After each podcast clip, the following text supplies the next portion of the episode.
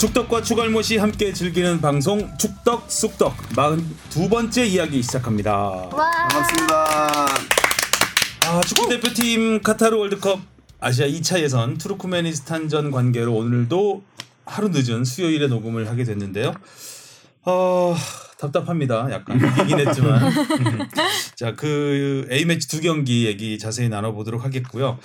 자, 주말 스포츠 뉴스의 새 앵커 주바페 주시은 아나운서 네, 2주 안녕하세요. 만에 나왔습니다. 2주 만에 나왔습니다. 주한배 아나운서 주시은입니다. 네, 짱구 목소리로 계속 해주시고요. 네. 예. 그리고 비디오 머그 작가로 이중 생활을 하고 있는 축덕 숙덕 뽕 PD 박진영 씨 이제 뽕 PD가 아니라 뽕 작가로 가겠습니다. 박진영입니다. 네. 떠났어 이미 마음이. 음, 그러니까. 그러니까요. 아니 제 뿌리는 항상 축덕에. 네. 네 그리고 오늘 축구 담당 기자 두 명을 모셨는데요. 무게 중심 열혈 기자 오늘 또 목감기가 있어가지고 아이고야. 말 시키지 말을- 말라고 네, 말을 안 하려고요. 말하는 프로그램에 나와서 말 시키지 말라고 오늘, 어, 춤을 출 건가. 여기 오디오밖에 안 나오는데 아 비디오도 있긴 아 한데. 비디오 엄청 준비하시고 비- 비주얼 담당. 지금. 그래서 뭐 옷. 기자의 목소리 보고 싶으신 분은 유튜브를 보시면 될 것 같아요. 네, 김현열 기자 나왔습니다. 말하세요 빨리. 네, 안녕하십니까. 자 그리고 우리 오지랖 AI라고 내가 한번 붙여봤어요. 음. 어뭐 이정찬 기자 아침에 오늘 데이터 그러니까 축구 데이터가 원래 하루 정도 하루 이틀 있다 나오는 경우가 있는데 아침에 데이터를 좀 급히 구해야 돼서 오. 이정 카톡으로 혹시 데이터 없니 했더니 바로 데이터를 좀 역시 준비된 AI. 아니 이- 하성룡 이정찬 기자가 새벽에 빨리 달라고 연락해가지고 잠도 못 자고 기다려고 쪼아가지고 음. 거기 주느라고 예, 아. 그랬습니다. 정확한 것 같지는 않던데 데이터가. 아니 정확하다고 해야, 해야죠 그래도 그래도 받은 건데 어. 급 급제자 아니, 처음 봐요 저 이런 거. 생각보다 일찍 주셨어요 이번에 좀. 후반 점유율 이런 게 너무 높던데 우리가. 예, 뭐 예, 맞을 겁니다 그래도. 예. 하성룡 기자님 저기 투르크메니스탄. 네. 네. 거 가 계십니다. 방금 지금 지금 비행기. 탔답니다. 야. 아 오늘 따끈따끈한. 저희가 시간이 좀 맞으면 하성룡 기자를 연결해서 좀 괴롭히려고 했는데 네. 아, 때마침 비행기를 타서 음, 아, 비행기에서 전화가 되나요 요새? 안 됩니다. 보통 1등석은 전화 연결이 되는데 그러니까 하성룡 데도 기자가. 네. 1등석을 탈리 맘. 그렇죠. 벤투 감독도 비즈니스성을 네. 양보하는 이 상황에서 그러니까요. 마일리지는 양보 안 했다는 얘기가 있고. 네, 일단 뭐 본론 들어가기 전에 청취자 질문부터 듣고 네. 들어가겠습니다. 무엇이든 물어보세요. 앙. 코너. 음. 네. 아 놓쳤네. 아이디가 송세들민 님이라고 읽어야 될까요? 보내주셨는데요. 중계권의 정의와 범위에 대해 질문드립니다. 9월 5일 조지아전은 KBS가 중계권을 얻어서 중계했습니다. 여기서 제가 궁금한 점은 조지아전 경기 영상을 SBS와 MBC에서도 하이라이트로 게재하는 것이 의아했습니다. 프리미어리그를 중계하고 있는 스포티비 같은 경우 다른 계정에서 올린 프리미어리그 영상을 신고 후에 삭제하는 걸 봤을 땐 중계권을 가진 방송사만 경기 영상을 게재할 수 있는 것으로 생각했습니다. 혹시 축구 국가대표 경기를 단독 중계할 때 경기 영상들을 3사가 모두 쓸 수 있게 계약을 맺는지요? 또 중계진 목소리를 없애는 건 왜 그런지도 궁금합니다. 추가로 K리그 중계권을 갖고 있다는 말은 중계를 직접 하지 않아도 타 방송사 중계 영상을 쓸 수 있는 건가요? 라고 보내주셨어요. 네. 네, 김현열 기자 말하세요. 네, 일단 이거 뭐 질문이 굉장히 여러 가지가 있는데 네. 네. 중계권에 대해서 전반적으로 먼저 좀 이해를 하고 전반적으로 다 설명을 해드리자면 일단 스포츠 경기는 뭐 축구만이 아니라 모든 스포츠 경기가 다 이제 중계 방송을 할 수 있는 중계권이 있고요. 또 중계를 못해도 뉴스에 쓸 수 있는 뉴스권 또 그리고 뉴스가 아니고 인터 그러니까 뉴스더라도 인터넷이나 SNS 이런 데에다 쓸 수 있는 뉴미디어권 이렇게 있는데 보통 중계권을 사는 방송사에서 그 뉴미디어권 그 뉴스권도 보통 다 사거든요. 이 질문해 주신 이 프리미어 리그 같은 경우에는 스포티비가 중계권을 샀어요. 그래서 스포티비가 중계권, 뉴스권, 뉴미디어권을 다 가지고 있는데요. 이 스포티가 가- 스포티비가 갖고 있는 프리미어 리그 중계권에서 뉴스권은 저희 SBS, KBS, MBC 지상파들이 뉴스권을 샀기 때문에 프리미어리그 뉴스는 저희가 지상파에서 볼 수가 있잖아요. 음. 하지만 그 스포티비에서 뉴미디어권은 어디에도 팔지를 않았어요. 그래서 뉴미디어는 SBS, KBS, MBC뿐만 아니라 아까 말씀하신 대로 다른 데에서도 영상을 어디다 올리고 나면 뉴미디어에다가 SNS라든가 아니면 유튜브 이런 데 올리고 나면 스포 그 불법이기 때문에 스포티비가 아. 이제 신고를 하면은 못 쓰게 되는 거고요. 그리고 또 KBS와 SBS, MBC가 이제 뭐 다 같이 영상을 쓰는 게 어떠 왜 그러냐라고 물어봤는데 이제 A 매치 대표팀 경기 매치가 이게 평가전이냐 아니면 어떤 대회냐에 따라서 이제 중계권이 다 다르거든요. 네. 일단 먼저 이거를 좀 세분해서 말씀을 드리면 그 피파 월드컵을 비롯해 갖고 뭐 여자 월드컵, U20 월드컵, 뭐 열연병 월드컵 같은 이런 피파 주간 대회는 피파가 방송사에 피파 패키지로 판매를 하는데요. 요 피파 패키지는 SKM 지상파 3사가 구매를 했어요. 그래갖고 지상파 3사가 다 같이 방송도 할 수 있고 뉴스도 할 수 있고 또 뉴미디어에 올릴 수도 있- 있고 3사가 또 같이 공동 구매를 하고 협정을 맺었기 때문에 이렇게 3사가 같이 구매하고 하는 거는 다 같이 중계를 안 하더라도 상대에서 다 쓸 수 있, 음. 있는 겁니다. 그렇기 때문에 이제 그런 식으로 한 건 조지아전 같은 것도 우리가 쓸 수 있는 거고 또 그 월드컵 아시아 최종 예선하고 아시안컵 같은 거는 AFC에서 주관을 하거든요. 이건 AFC 패키지인데 이건 JTBC가 구매를 해서 JTBC가 이제 뉴스권이나 뉴미디어권도 다 아. 갖고 있기 때문에 저희가 보통 지상파에서는 좀 많이 안 썼죠. 근데 KBS 같은 경우에는 그것도 뉴스권을 사서 KBS 뉴스에서는 볼수 있지만 뉴미디어로는 못 쓰고요. 음. 그리고 마지막으로 이제 그 조지아전 같은 그 대표팀 평가전은 평가전하고 월드컵 요번에 2차 예선 홈 경기는 대한축구협회가 권리를 갖고 있어서 KFA 패키지로 팔고 있는데 요거는 또 이제 아까 피파 패키지처럼 지상파 3사가 함께 구매를 했어요. 그래서 3사가 국내 경기, 해외 경기 순번을 정해서 번갈아 가면서 중계를 하거든요. 음. 그래서 지난번 조지아전 같은 거는 K가 중계를 했는데 그 전에 해외 평가전이 한국하고 우즈벡 경기가 작년 11월에 있었고 그거는 S가 중계를 했거든요. 그리고 한국 사우디전이 12월 말에 있었는데 그건 M이 중계를 했으니까 그 순서에 따라서 조지아전이 K가 중계를 했고 그렇기 때문에 M이나 S도 다 같이 사용을 할 수가 있는 겁니다. 그리고 참고로 어제 경기 같은 거 그 2차 예선 원정 경기는 홈이 아니고 원정 경기는 KFA 패키지가 아니에요. 그렇고 이거는 그 투르크메니스탄 그 협회에 그 권리가 있고 거기에 직접 사야 되거든요. 그래서 그거를 저희 SBS가 사갖고 어제 SBS가 중계를 했고 이제 남은 원정 4경기 중에 네. 북한이죠. 북한, 북한. 경기는 3사가 같이 공동 중계를 하고요. 오. 남은 스리랑카하고 예 레바논 중계권이 너무 비싸서 아, 비싸서. 너무 말씀드리기는 좀 그렇지만 중계권이 한 사가 감당하기에 너무 비싸서 저희가? 중계권을 사면 그거를. 이제 광고를 팔아서 맞춰야 수치를 맞춰야 되잖아요. 네. 요즘 A 매치들이 하도 많이 올라서 음. 거의 맞추죠. 거의 못 맞추죠. 못 맞추고 약간 손해 보는 경우도 있고 한데 그래도 뭐 안 할 수는 없으니까 아, 지상파에서. 같이 금액이 가요, 어느? 정도인지 알긴 좀 그런가요? 중계진이? 어, 말씀 그- 대략 그거는- 대략 음, 조금 힘든가요? 아 그냥 그냥 그냥 네. 안 된다고 했잖아요. 네. 지금 뭐 금액에 대해서 알려드렸는데 아마 나가지는 않을 것 같고 아, 뭐 짧은 거 짧은 거를 티를 내도 돼요, 그냥. 다른 걸 티를 내야죠. 왜 우리 잘랐는지. 소소하게. 금액 다 얘기했습니다. 저 모든 네. 경기에 대해서. 야, 상당하네요. 상당하죠. 30분을 얘기하냐? 그리고 뭐 중계진 목소리를 없애는 거는 그 네. 자사의 해설자나 뭐 캐스터가 아니기 때문에 음. 기본적으로 뭐 없애는 거죠. 그거야 뭐 큰 의미가 있는 건 아니고요. 음. 자 아주 김영혁 기자가 목이 아프다 하더니 준비를 굉장히 많이 했어요. 이래가지고 오늘 몇 시간을 할지 모르겠는데 자 아까도 네. 빨리 나가죠. 그 다음 질문 네. 소개해 주시죠. 니가 가라 내가 갈까님이 단골 분이세요. 그 이정찬 선배 스케줄을 다 알고 계시네요. 약간 무서운데요? 어쨌든 질문은 이겁니다.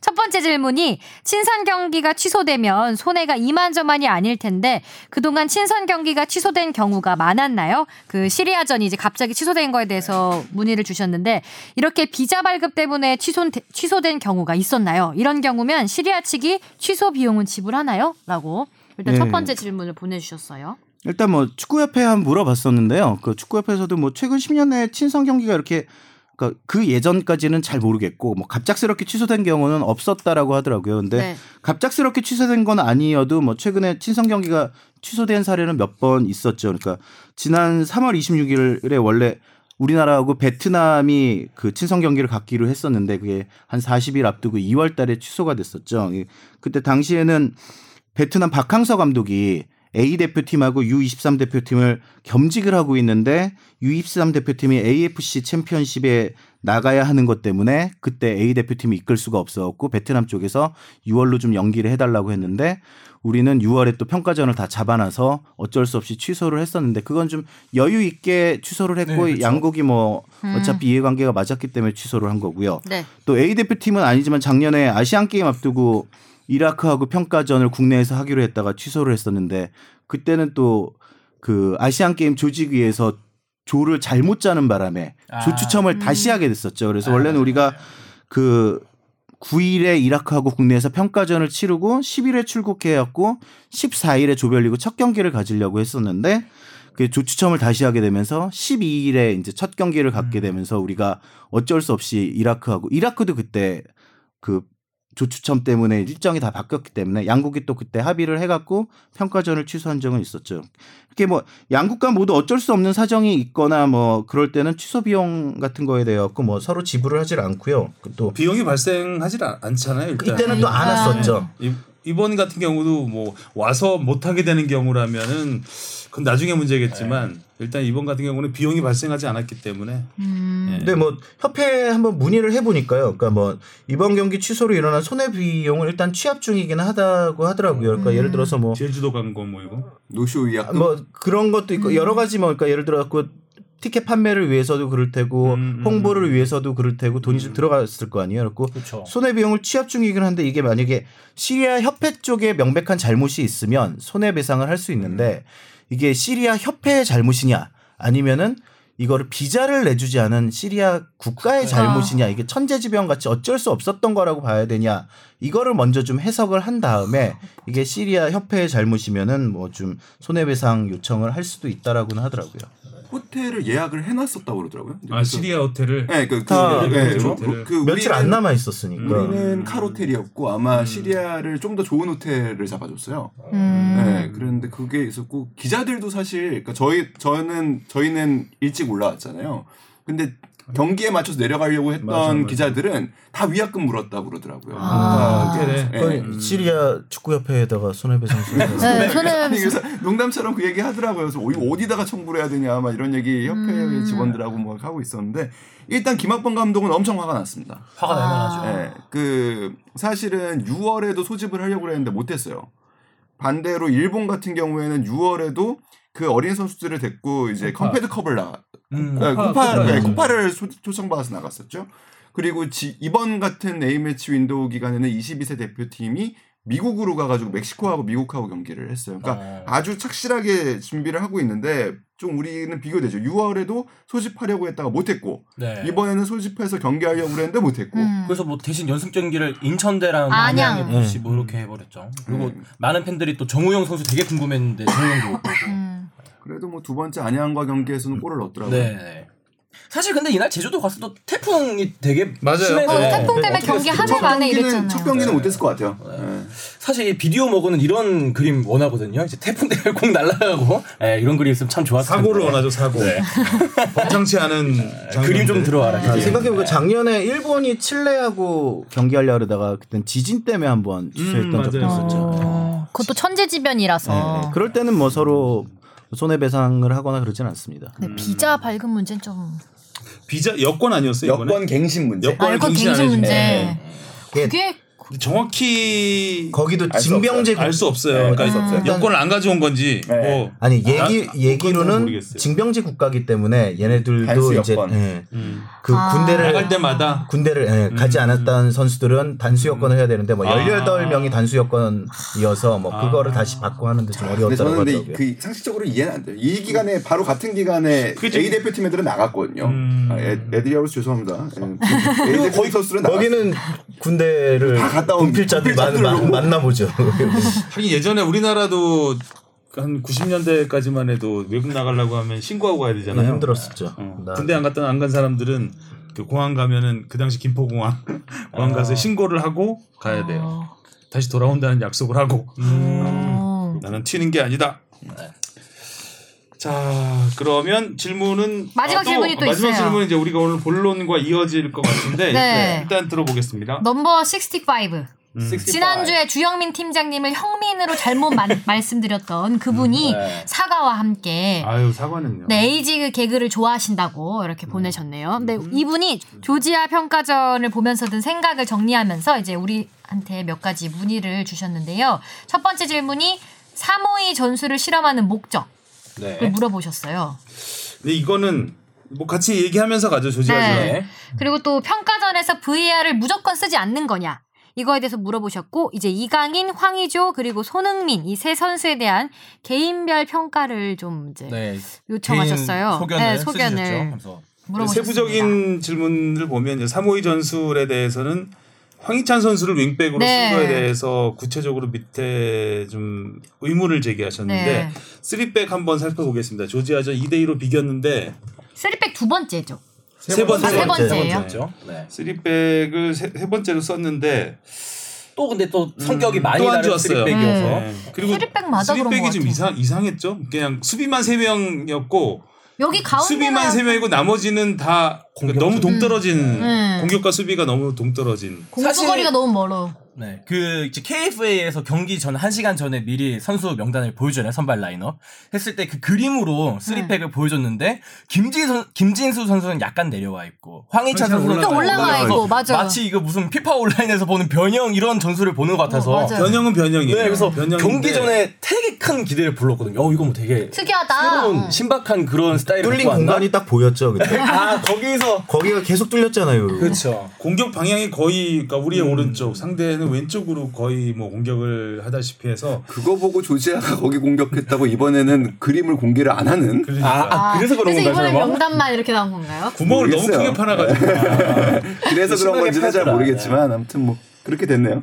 근데 황희찬 선수가 윙백으로 나오긴 했는데 안 맞는 것 같아. 에, 굉장히 공격적인 스- 그 쓰리백이었거든요 이번에. 그러니까 352인데 그 35 미드필드 5에 김진수 선수를 제외하면 전부 공격적인 공격수 최전방에 갖다 놔도 될 만한 선수를 다그 음. 미드필드에 갖다 놨기 때문에 이건 사실상 수비는 세 명만 하라는 얘기 나머지는 공격 뭐 이런 느낌이 들 정도의 포메이션이었어요. 지금 이제 2차 예선이 아무래도 상대들이 좀 약하고 상대가 거의 수비에 치중을 하다 보니까 우리가 어떻게 하면 공격력을 좀 극대화할 수 있냐 이거를 생각을 하면서 한번 뚫어보겠다는 건데 조지아를 너무 만만하게 보지 않았나. 이 생각이. 조지아가 밀집 수비로 안 나왔죠. 우리 우리가 밀집 수비를 해야 될 정도였던 것 같아요 전반에는. 그러니까 조지아가 유럽 팀이기 때문에 상대하는 팀들의 수준이 굉장히 높아요. 음. 그렇기 때문에 만만 맞아요. 만만하게 봐서는 안 되는 팀인데 우리가 어 사실 지나고 그러니까 투르크메니스탄전 지나고 보, 보- 생각하는 건데 평가전이라는 거는 뭔가 실전에 대비해서 점검하는 거잖아요. 그러면은 투르크메니스탄전에 대비해서 조지아와 음. 평가전을 했어야 되는데 사실 조지아 평가전은 하고 투르크메니스탄전하고는 공통점이 전혀 없었죠. 음. 음. 저 차이가 되게 네. 컸죠. 아. 선발 명단부터 확 틀렸고 맞아. 중간에 썼던 전술도 뭐 다르고. 완전히 틀렸기 때문에 그러니까- 결과적으로는 앞으로 언제 쓸지 모르겠지만 그 전술을 어 무슨 의미가 있는지라는 의문이 들 정도로 조지아전은 좀 조진 게 아닌가. 그리고 저는 좀 긍정적으로 본 게 오히려 투르크메니스탄한테 페이크를 좀 준 건 아닌지 예, 초반에는 이게 갈피를 좀 못 잡는 것 같더라고 투르크메니스탄이. 근데 투르크메니스탄한테 페이크를 줄 그러니까. 정도의 뭐 나라가 되면 안- 그 실력이 되면 안 되겠죠. 그쵸, 그쵸. 예. 알겠습니다. 조지아전 일단 제가 통계를 좀 뽑아봤는데 음, 일단 쓰리백 선수 권경원, 김민재, 박지수 선수가 나왔는데 박지수 선수가 많이 부진했죠. 네. 예, 바로 네. 앞에 이제 황희찬 선수가 올라가면서 공간이 굉장히 많이 비어서 음. 박지수 선수가 박지수 일단 우리가 말하는 이제 후방 빌드업이잖아요. 벤투호가 여기가 근데 안 됐어. 이 후방 빌드업을 하려면 수비 골키퍼부터 수비수를 거쳐서 올라가야 되는데 박지수 선수를 거쳐서는 공격으로 갈 수가 없어요. 없어. 음, 너무 거리도 멀고 그쪽은 계속 당하는 쪽. 네. 그러니까 거의 공격은 왼쪽 네. 어, 왼쪽부터 이게 왼쪽 라인으로만 시작되는 이- 그런 약간 좀 불균형이 있었고 윙, 백들이 좀 내려와 줘야 다시 이제 빌드업을 할 때 같이 올라갈 수가 있는데 황희찬 선수가 특히 좀 많이 내, 수비 가담은 안 해주니까 좀 더더군다나 힘들었죠. 그 손흥민 선수가 수비를 할 정도. 결국에 그 자리로 왔죠. 네. 손흥민 선수가 전반 이제 후반에 경기가 안 풀리니까 그 바로 그 황희찬 선수의 뒷자리죠. 그러니까 네. 백승호 선수의 옆자리까지 내려와서 맞아요. 이제 빌드업을 하려고 노력을 하는 모습을 보여줬는데 뭐 박지수 선수 저는 근데 그런 생각은 들어요. 그러니까 그 이- 장단점을 또 떠나서 벤투 감독이 조지아전이라는 경기를 투르크메니스탄에 대비한 경기로 스- 활용하지는 않은 거가 네, 분명하고 아니죠. 그냥 4년을 본 건가 아닌가라는 생각은 들어요. 그러니까 우리가 길게 보고 아무튼 언젠가 한 번은 너무 임기가 보장됐다고 생각하는 거 아니에요? 약간 좀 그런 뭐 고용안정이 빚은 아니 근데 실제로 근데 모든 계획을 짤 때 4년의 전체 계획을 좀 짜고 계시기는 하대요. 그래서 뭐 그 하고 싶은 거 다 하시는 느낌이네요. 이동 거리 같은 것도 다 나름대로 고려를 하고 아니, 있다고 고민이 많으세요 하더라고요. 그분이. 네. 근데 고민을 또 너무 많이 하면, 음. 그러니까 생각은 많이 하면 번뇌가 되지만 음. 깊이 해야 되면 이게 의미를 깨닫는 거잖아요. 그 많이 하는 스타일이야 내가 봤을 땐. 실험을 또 너무 안 한다라는 뭐 뭐 그런 네티즌들의 좀 의견을 듣고 실험을 그래도 좀 많이 해보자라고 다 했던. 본대요. 음. 그래요? 감독이. 아 진짜요? 다 해, 되게 안 볼 것 같은 스타일인데 네. 굉장히 신경을 많이 쓴다고 해요. 그런 그래서 부분에서. 이렇게 아, 그래서인지는 확실하지 않- 않는데 일단. 그런 꼼꼼한 성격과 아. 조금은 소심한 그런 부분들이 좀 보이지 않았나라는 생각이 들고 제가 조금 전에 그 통계 말씀드리려고 해놓고 말을 못했는데 그 수비수 3명 권경원 패스만 제가 말씀드리면 권경원 선수가 패스가 56회 오. 김민재 선수가 50회 근데 박주수 선수는 21회 절반도 아, 안 돼요 절반도 안 나. 확 차이가 나네요. 그만큼 그쪽으로 볼이 안 갔다는 거죠 음. 어.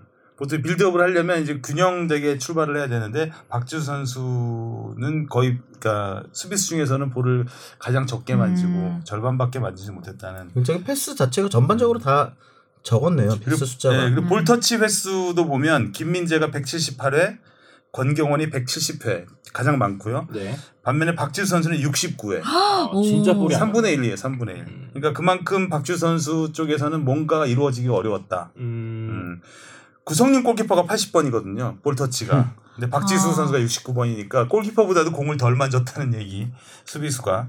어, 그러니까 뭐 좀 그냥 안 좋았던 게 통계로 나타난 것 같고, 음, 쓰리백은 우리가 사우디전 그리고 호주전 세 번을 했는데 아, 모두 패하진 않았습니다. 1승 2무였는데 전부 답답했죠. 그렇죠. 내용이. 근데 전뭐 벤투 감독을 위한 변명을 하자면은 그 다 세 경기 중에 이제 적어도 두 경기는 어 어쩔 수 없이 쓰리백을 쓴 것도 없지는 않습니다. 그러니까 그 두 번 다 윙백들이 부상이거나 컨디션이 안 좋아서 사실은 뭐 그리고 대부분 다 여- 소집된 지 얼마 안 됐을 때 한 경기여서 그러니까 이 경기 이 포메이션에 대한 선수들이 확실한 이해를 하고 왔다라고 생각하기는 좀 어렵고요.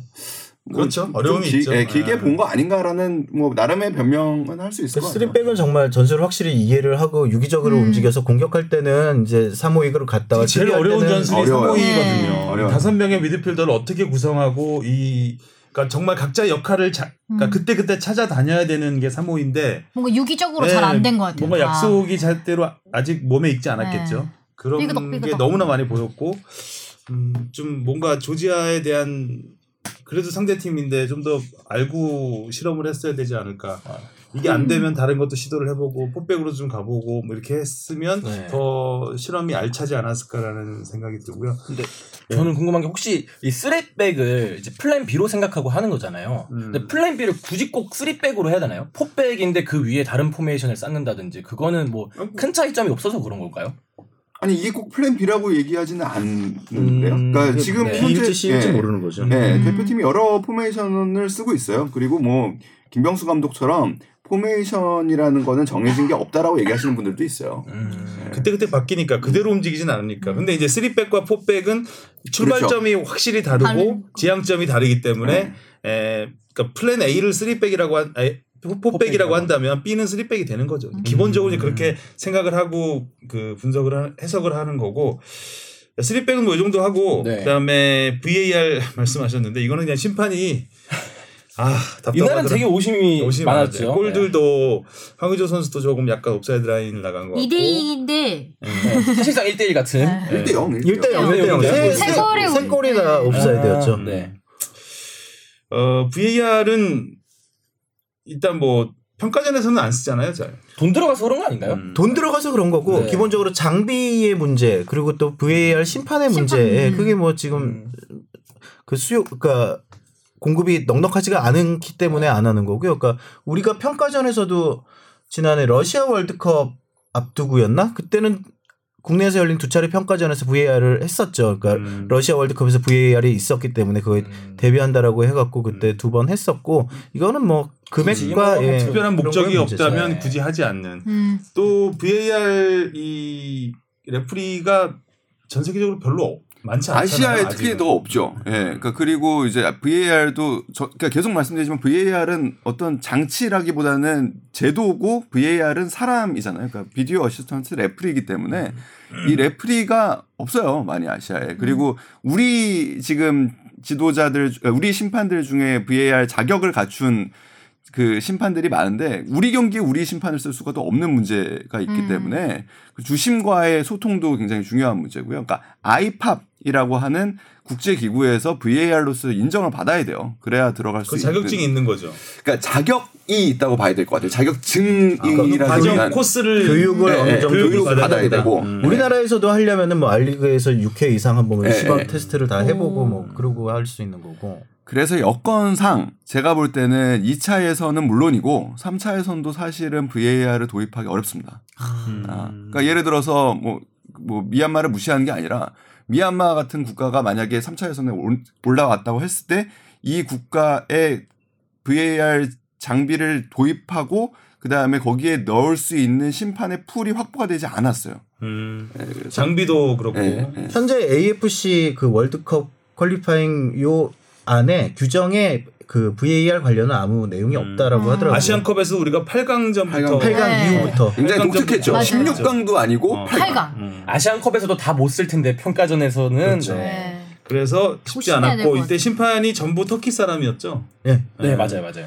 그, 나라. 때문에 예, 딱히 특별한 의무감 없이 나온 거 나오지 않았나. 어, 약간 아르바이트 하는 심정으로 나오신 것 같더라고요. 너무나 그 트루크맨 네. 조지아의 마지막 골은 동점골은 매우 명백하잖아요. 네. 그리고 중계하면서도 다 어? 뭐지 뭐지 하면서 처음에 다 골이라고 못 외치고 꼬리라고 아무도 네. 외- 안 외치셔가지고 맞아요. 수비들이 다 손들고 서 있었죠, 사실. 음. 네, 그것도 뭐 조심해야 될 부분이긴 해요. 그러니까 심판이 부르지 않았으면 일단 해야죠. 음. 네. 하여간 좀 심판 때문에 좀 어이가 없었 음. 어이가 없었던 그런 네. 부분이 좀 있었습니다. 자 그리고 이강인, 황의조 그리고 손흥민의 평가인데 뭐 일단 이강인 선수부터 어땠어요? 이강인 처음으로 선발 출전했는데 네. 사실 또 이 경기가 이강인 선수뿐만 아니라 구성윤 골키퍼 그리고 이동경 선수까지 음, 네. A 매치를 데뷔한 처음 선수들. 이제 뛰는 선수들이 있어서 또 주목을 받았었죠. 예. 그러니까 이강인 선수 어떻게 평가해요? 말하기 싫은 김영렬 기자부터. 뭐 기본적으로 뭐 이강인 선수 센스 자체는 뭐 여전히 돋보였고요. 그러니까 뭐 한 번씩 찔러주는 뭐 킬패스라든가 아니면 그 프리킥 도 정말 잘 찼었잖아요. 뭐 아쉽게 예. 넣을 뻔했잖아요. 골대도 골대 맞아, 맞고 골대를 맞고 튕겼잖아요. 예. 그런데 좀 아직까지는 수비 가담이라든가 이런 게 굉장히 음. 좀 미흡했고 그리고 조금은 벤투에 아직 녹아들지 못해갖고 전술적으로는 굉장히 좀 부족한 면이 좀 보였지만 음. 그래도 뭐 이강인 선수의 기본적인 그 잠재력 음. 가능성은 뭐 확인했던 경기였습니다. 아까 체력하니까 제가 이제 요 그 사연에도 number 65님이 보내주셨거든요. 그 뭐 피지컬이 밀리거나 부상 때문인지 주저앉아 버리는 음. 경우가 있다 그러는데 이번 조지아전 때도 그랬었고 과거에 아시안 게임을 좀 아, 아시안 게임이란다 U 20 20 월드컵을 월드컵. 생각해봤어도 가끔씩 이렇게 앉아버리는 경우가 있는 것 같아요 땅바닥에 그건 뭐 체력 때문인가요? 체력이 부상을 그러니까 느꼈던 U20 건가요? 때는 100% 체력이죠. 그때는 뭐 엄청나게 엄청 뛰었으니까. 엄청나게 뛰었으니까. 이번에는 체력적인 문제는 아니고 뭐 그렇게 후반에 앉은 게 아니잖아요. 그때 그렇게까지 네. 체력이 떨어졌을 때 앉은 게 아니라 그 전에 상대하고 알았어요. 예, 부딪히고 치고. 그랬기 때문에 뭐 갑자기 부딪혔던데 약간 뭐 네. 호흡이 좀안 잠깐 뭐된 힘들었거나. 뭐 그래서 그랬던 것 같아요. 좀 체력적인 문제라고는. 네. 네. 안 보였습니다 이번에는. 근력이 더 붙어야 돼요. 그러니까 그, 피- 그 20세 대표팀의 피지컬 코치도 이제 마지막에 헤어질 때 강인이한테 그 얘기를 많이 했다고 하는데 그러니까 지금 일단 이강인 선수가 치명적인 단점으로 갖고 있는 거는 일단 스피드. 스피드. 거든요.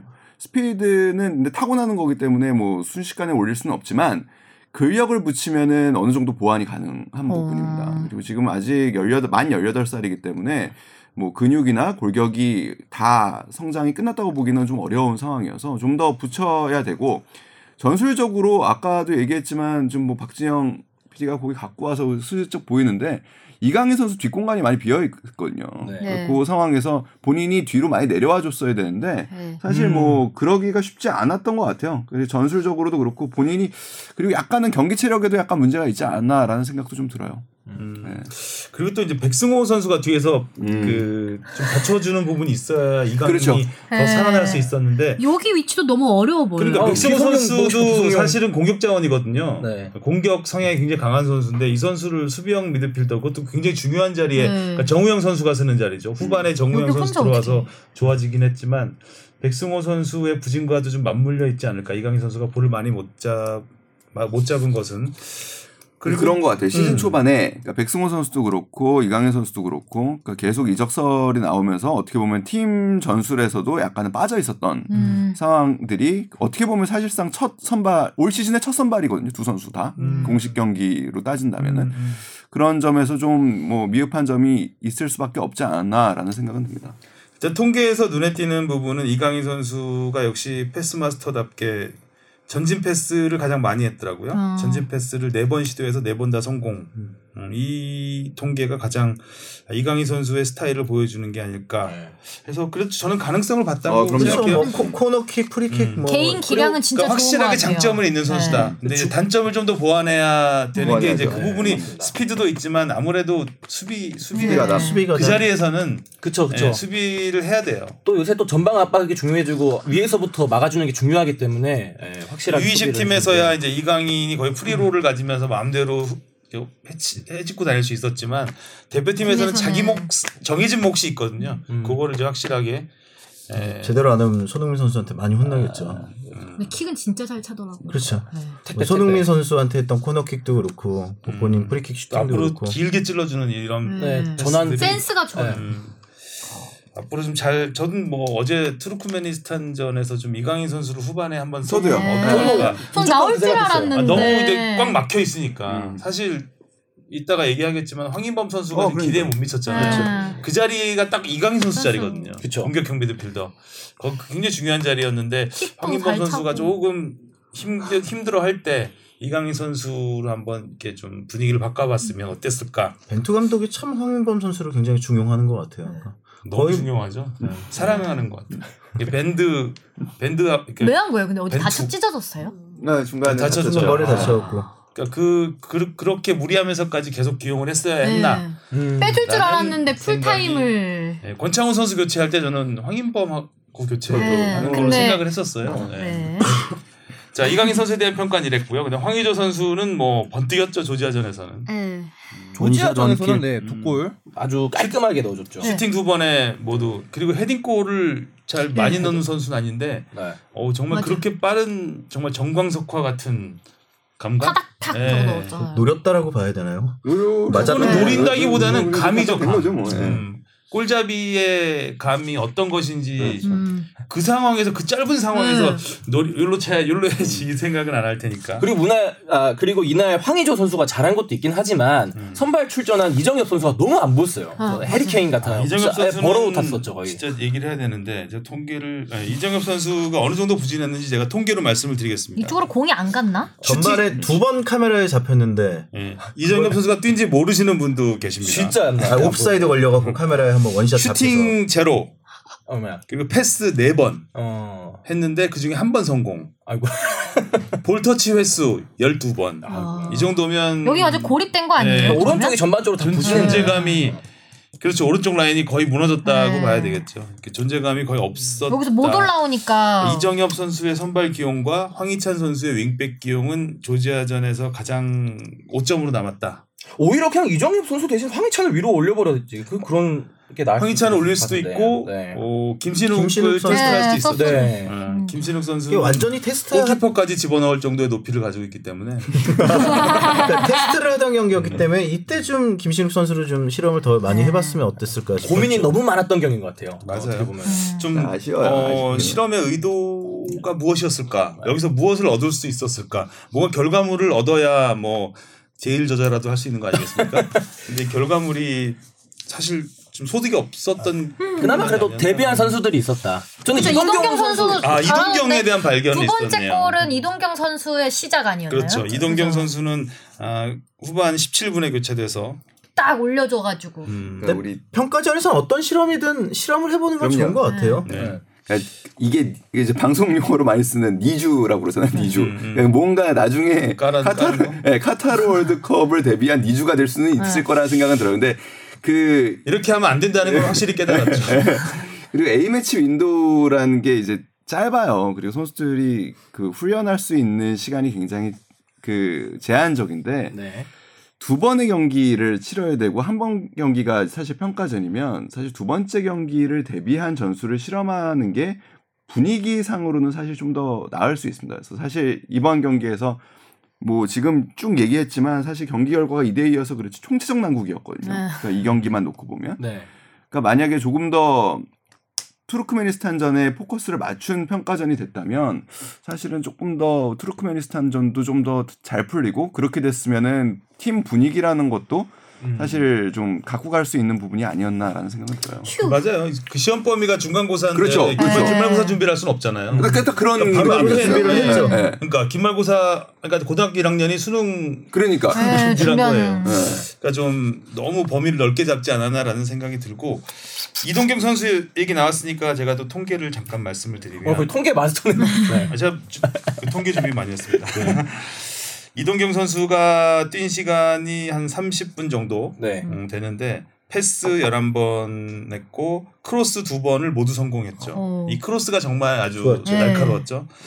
그리고 볼 차단 3회 수비에도 아주 적극 가담을 했고 음. 좋은 어, 이동경 것 선수는. 굉장히 좀 어, 네. 기대 이상의 잘 뽑았네. 약간 이 느낌이 드는. 벤투픽 아니었나요? 음, 네, 벤투픽이죠. 네. 제가 이 비머에서 사실 이동경 선수가 어떤 선수인지 좀 보여주려고 제가 음. 다 봤었거든요. 그 영상을 모아서 올리려고. 음. 보니까 저는 개인적으로 느낀 게 왼발 쓰는 황희 아 왼발 쓰는 남태희 선수 느낌 또 되게 기술력 좋고 좁은 공간에서 빠져나올 줄도 음, 알고 음, 음. 사실 울산 현대가 되게 강팀이잖아요 선배도 많고 그래서 음. 그 안에서 전혀 안 꿀리고 슈팅 때릴 때 슈팅을 때리더라고 전 그런 선수 되게 좋아요 음. 때려야 할 때. 때리고 패스 줄 때 줘야 되는데 이 선수는 딱 그게 돼 있는 것 같더라고 음. 요 나이도 어리고 네.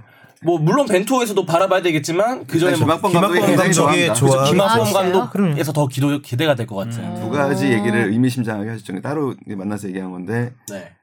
그 A 대표팀에 많이 갔으면 좋겠다. 그래서 갔다 오면 아무래도 좀 그 눈에 눈이 좀 뜨이는 게 있거든요. 그러니까 아, 이동경 선수한테요? 네. 음. 하다 보면 그리고 이름이 동경이잖아요. 일단 네, 동경 가야 될 거. 아니에요. 가- 가야죠. 네, 동경 떡볶이. 가야 될 거 아니에요. 근데 그 그런 얘기도 또 하였어요. 근데 A 대표팀 갔다 왔다고 겉멋드는 순간 우리 팀에선 가차없이 뺄 거다. 어 학범슨 무섭다 역시. 카리스마 있어. 음, 알겠습니다. 벤투픽 손흥민 선수. 합번 픽이네요. 음. 음, 음. 손흥민 선수 볼까요? 손 역시 손흥민 아니었나요? 이날요? 네, 도움 하나 기록했고 그리고 손흥민이 너무 많은 역할이 네. 주어졌어요. free role인가요? 거의? 거의 그렇다고 봐야 되겠죠. 일단 손흥민의 수비 본능을 볼 수 있었던 뭐 어제 경기도 어제 그렇고 어제도 거의 다 수비 관여를 어제는 뭐 약간 수비수였죠 어떻게 네. 보면. 보다 보면 그렇게 스프린트 하는 걸 상대방 쪽으로 안 하고 우리 팀 그러니까 쪽으로 우리 네. 팀 쪽으로 아니 하더라. 저번 저 번호가 막 여기까지 내려와 있지 약간 이런 느낌. 빠르긴 정말 빠르더라고요. 네, 진짜 알아요. 빠르더라고. 거의 뭐 치타가 음. 뭐 어, 사슴 잡듯이 음. 막 그리고 그 스프린트 그 속도가 나오는 시점들이 대부분 굉장히 놀라워요. 뭐 후반 네. 40분, 뭐 네. 후반 35분 이후에 어제도 후반 시도- 예. 28분하고 시초 있을 후반 텐데. 45분. 네, 진짜 5분 말했었죠. 뭐 과거에 박지성 선수가 자기 볼 뺏겼을 때 막 그렇게 쫓아가서 막 그 모습을. 많이 떠오르신 분들이 많죠. 그리고 이제 네티즌들 댓글 보면 다 네. 그런 거지. 박지성 따라하기 뭐 박지성 경기 보고 저 잠깐 독일전도 생각났어요. 뭐. 독일전 생각나죠. 어. 반대로. 그렇게 되면 안 되죠. 네. 저렇게 너 뛰어가서 역사요. 저렇게 뛰어가서 슈팅을 해야 되는 네. 저렇게 뛰어가서 지금 막고 있죠. 저렇게 지금. 뛰어가서 공을 뺏어내는 장면을 보면서 좀아 좀 안타까운 부분도 들고 정말 열심히 한다. 어, 확실히 그 주장되고 나서 마음가짐이 되게 달라진 것 같아요. 책임감이 근데 너무 커 보이기는 해요. 아니 어제 경기에서도 중간 중간 카메라 잡힐 때 계속 뭐라고 화 엄청 맞- 많이 내고 막 네. 소리 지르고 막 이러더라고. 되게 답답한지 선 수들한테. 그뭐 조지아전 끝나고는 쓴소리도 굉장히 네, 마- 했고 했죠. 부담이 커 보여요. 부담을 조금 덜어내도 예, 내려놔야 될 것 같기도 근데 해요. 사실 또 선배 선수가 없어서 이제 예전에는 이청용 선수가 있었기라도 했는데 부상으로 이제 떨어지면서 그런 뭔가 부담을 이제 혼자 짊어질 수밖에 없는 상황도 있는 것 같아요. 또. 형들이 있긴 아니 뭐 김영권 선수도 있고 뭐 이영 선수도 음. 있고 하기는 하, 한데 그러니까 아무튼 본인이 대한민국 대표팀 주장이라는 거에 대하고 너무 네. 큰 부담을 갖고 있고 조금 그래서 손흥민 선수 본래 좀 즐기는 걸 좀 하지 음. 못하지 않나라는 조금 생각이 좀 들긴 저 하더라고요. 해피손인데 일단 기본적으로는 벤투 감독이 손흥민을 잘못 쓰고 있다고 봐야 되겠죠. 그렇게 그렇게 하면 안 되죠. 손흥민 어떻게 보면 손흥민을 제대로 쓰려면 다른 부분이 다 계속 구멍이 나니까 손흥민 선수가 메꾸려고 하는 거잖아요. 그러니까 구멍을 안 나게 안 안, 나게 되는데, 먼저. 그 주변을 잘 다져줘야 되는데 그러니까 벤투 감독이 손흥민 활용법을 아직까지는 그냥 믿고 맡기는 건 당연한데 뭔가 좀 소망이 왜 자꾸 계속 날까? 벤투만 혼내고 있네 나만. 어, 토론은 잘 되고 있어요 여기 벤투 여당, 음. 야당, 아무 생각 없이 중립 중립. 친묵당, 은근히 오늘 정치적인 발언 머그당, 정치정들이 머그당. 아, 네. 그 러니까 비디오 모그 막 중간 중간 깨알 같은 그러니까. 네, 홍보하던데. 계속 홍보해요. 아, 아, 저 오늘 이거 굿즈도 얻었잖아요. 웰컴 아, 굿즈. 축덕숙덕 할 아, 비모 때는- 목근. 그렇습니다. 알겠습니다. 축덕 비디오 모그에서도 축덕숙덕 홍보도 좀 해주세요. 아 그럴까? 예전에 한번 그때 김영곤 선수 봤을 때 비모에서 촬영해갖고 올렸었는데. 아. 결국에는 이것도 비모음. 네, 비먹은 거예요. 축덕 홍보죠. 아 그래도 풋볼 매거진 골에 그 이정찬 기자님 나가셨을 때는 아, 축덕 어디서 그걸 한번 물타 지금 어디서 지금. 한번 말씀해 주시더라고. 아, 어, 왜 이렇게 배신자처럼 쳐다보세요? 예, 저는 항상 뿌리는 여기 있다는 거. 예. 열매는 떨어지게 돼 있어. 네, 가장 주목을 받았던 이강인, 황의조, 손흥민 선수 네. 얘기를 좀 해봤고 네. 또 하나의 존재감이 있었던 선수라면 역시 정우영 선수. 아 정우영 저는 근데 딱 후반전에 투입되고 그렇지 이런 아. 거지. 그러니까 그치. 백승호 자리에서 네. 바꾼 거잖아요. 그러니까 무게감이 좀 달라지고 음. 뭔가 좀 안정된 느낌. 그래서 또 통계를 말씀드리면 기승전 통계 통계네요. 마스터. 네, 후반에 투입됐잖아요. 정우영 선수가 후반에 투입됐는데 전진 패스를 제일 많이 했어요. 아니, 들어오자마자 바로 네. 딱 앞으로 찔러주는 패스를. 그러니까 전진 패스를 10번 시도해서 9번 성공. 음. 그러니까 거의 공 이게 이제 빌드업인 거죠. 그러니까 수, 그 정우영 선수 수비형 미드필더 위치에서 공을 잘 뿌려줘서 이렇게 흘러가게 이게 해주는. 되게 중요한 자리인데. 그러니까 정우영 선수는 확실히 존재감이 있었다. 그리고 어제 트르크메니스탄전에서도 역시 네. 정우영 선수는 멋진 골. 뭐 김민재 선수가 어제 공격 본능을 뽐내, 뽐냈잖아요.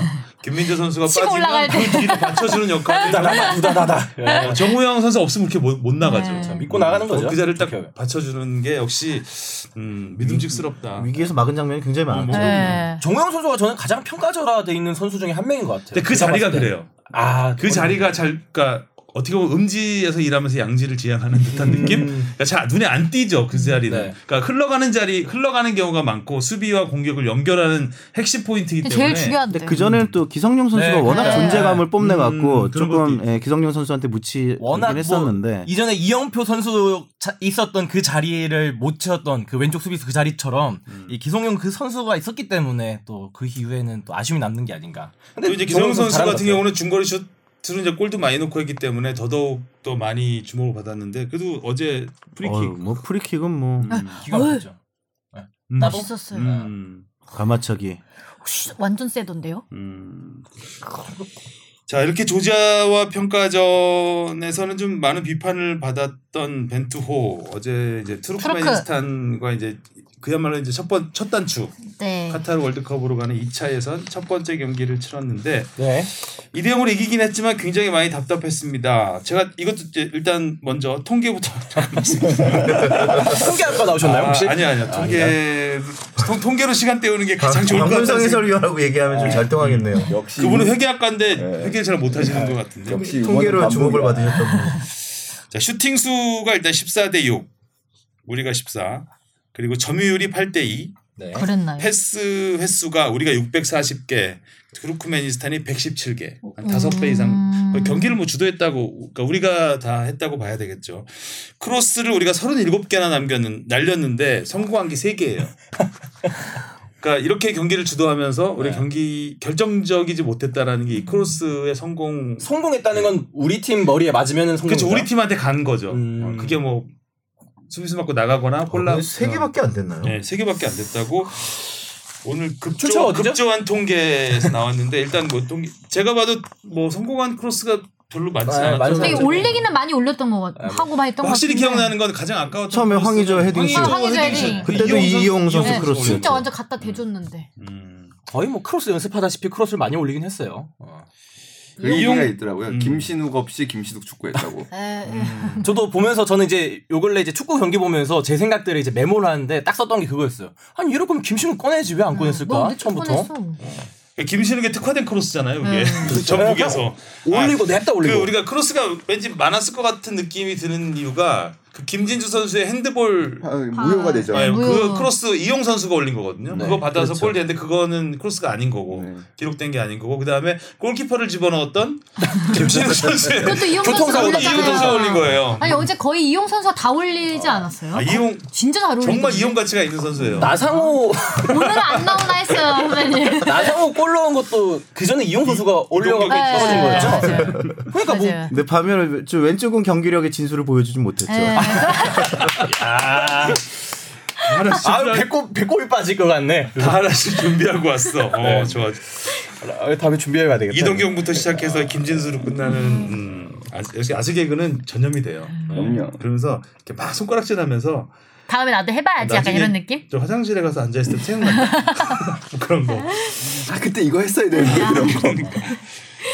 어, 그러네요 근데 아쉽네. 어제 경기 좀 짚어볼게요. 어제는 이제 가장 아쉬웠던 자리는 역시 황인범 선수 자리가 아니었나 싶어요. 네. 예.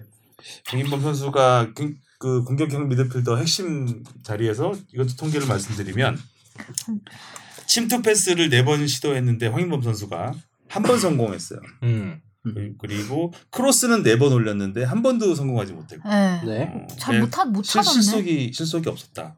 음. 예, 그러니까 황인범 선수가 음, 컨디션이 안 좋아. 캐나다 수준이 어, 축구 수준이 어느 정도인지 모르겠지만 MLS. 음, 거기서는 그래도 나름 자리를 잘 잡아가고 있잖아요. 네. 아무래도 좀 멀리서 날아와서 그런지 좀 더 멀리서 날아왔으니까 음. 아무래도 다른 네. 선수들보다는 좀 피로감이 좀 더 있을 것 같긴 한데 아 그래도 좀 아, 지난해 아시안 게임에서 보여줬던 그런 막 번뜩이는 네. 음, 움직임이 전혀 없었죠. 중거리 슈팅 깡이 같은 거 있는 느낌. 굉장히 날카롭고 맞아요. 좋았는데 슈팅도 좀 별로였고 음. 크로스도 어, 별- 예, 네. 좀 별로였죠. 하다못해 코너킥도 네. 상대 역습을 네. 만들어주는. 코너킥을 네, 맞아요, 맞아요. 차고. 상대 공격형 미드필더라고 착각을 할 선- 전반적으로. 되게 부진했죠. 네, 네. 아쉬웠어요 좀. 평소보다도 좀 못한 것 같은 느낌. 그렇죠. 어제 잘 몸싸움도 제일 못하고. 부진했죠.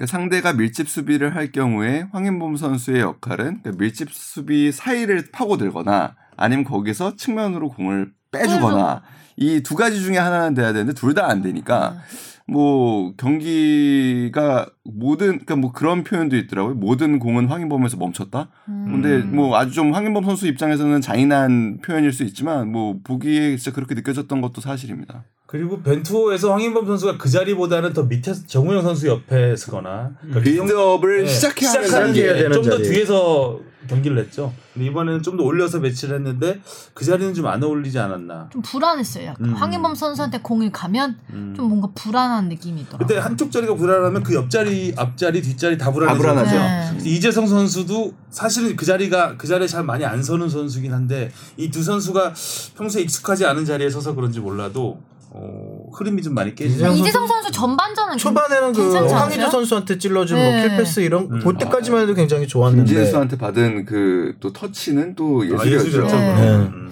근데 약간 좀 그런 번뜩임은 있었는데 어쨌든 이재성 선수 다운 그런 모습은 아니었 조금 부족하지 이름값을 않았나. 하기는 사실은 못했죠. 이재성 선수는 아무래도 측면이 가장 눈에 띄는 선수가 아닌가 싶어요. 음. 근데 워낙 그, 공- 그 자리에 공격 그 경쟁자들이 많기 때문에 지금 그러니까 자꾸 보면 멀티로 이렇게 쓰는 써보는 것 같은데 2선은 너무 넘치고 너무 넘치죠. 3선은 너무 없고, 없고. 어. 그러니까 2선에서 끌어내려서 쓰는 네. 써- 써본 거죠. 백승호 선수 같은 경우도 그런 약간의 불협화음이 좀 있었다면 그 부분을 꼽을 수 있을 것 같고 황미조 선수도 좀 지쳐 보이는 초반에는 좀 아 골키퍼 1대1 상황에서 그거 넣었어야 되는데 세 차례 찬스가 음. 있었는데 그 중에 하나 정도를 넣었다면은 아마 경기 양상도 음. 크게 달라졌을 것 같아요. 텐데. 예, 아, 그 그리고 헤딩슛 너무 아까웠고 네, 네. 진짜 아까웠어요. 초반에. 그 그리고 골키퍼- 이- 이재성 킬패스를 해갖고 골키퍼하고 음. 1대1 됐을 음, 때도 그것도 너무 어, 아까웠고 네, 아까웠고.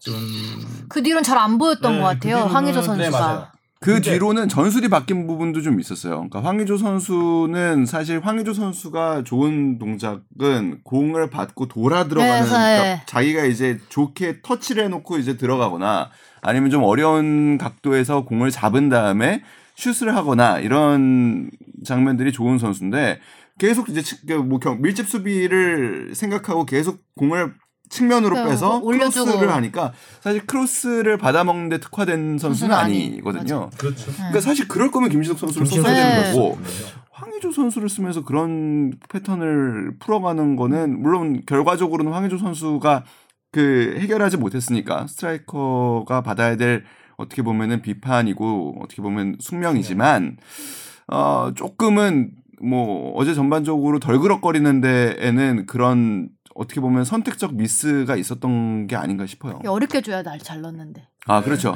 황희도 선수 좀 쉽지 않아야 황의조 되는데. 선수한테 공이 안 가요. 네, 이렇게 되면 진짜 안 가. 그리고 일단 투르크메니스탄이 전반전에 약간 읽지 않았나 우리 패턴을. 음. 그러 그래서 더 내리더라고요. 사실 전반 한 라인을 전반보다 많이 내렸어요. 그래서 굉장히 많이 잠그고 음. 많이 잠근 상태에서 역습으로 나가는 음. 전형적인 패, 그 약 팀의 패턴을 했는데 우리가 또 그러니까 더 못 들어가더라고요. 음. 사실 들어가, 들어가지 못하고 또 이제 뭐 황인범 선수나 이렇게 자꾸 음, 끊기고 끊기고. 네. 역습을 허용하고 그러면서 그러니까 투르크메니스탄은 라인을 좁혀서 굉장히 그 압박을 하는데 우리는 그걸 탈압박을 못하는. 못하고 계속해서 공이 끊기는 상황. 음. 아 정말 답답한 와중에 그래도 정우영 선수가 시원하게 음. 넣어줬죠. 그럼 이날은 경기가 왜 이렇게 답답했을까요? 이 어떤 이유로 투르크메니스탄전? 네. 빌드업이 안 되니까요. 빌드업은 그러면은 왜 안 됐을까요? 빌드업을 할 수 있는 선수들이 없으니까요. 음. 연결고리가 예.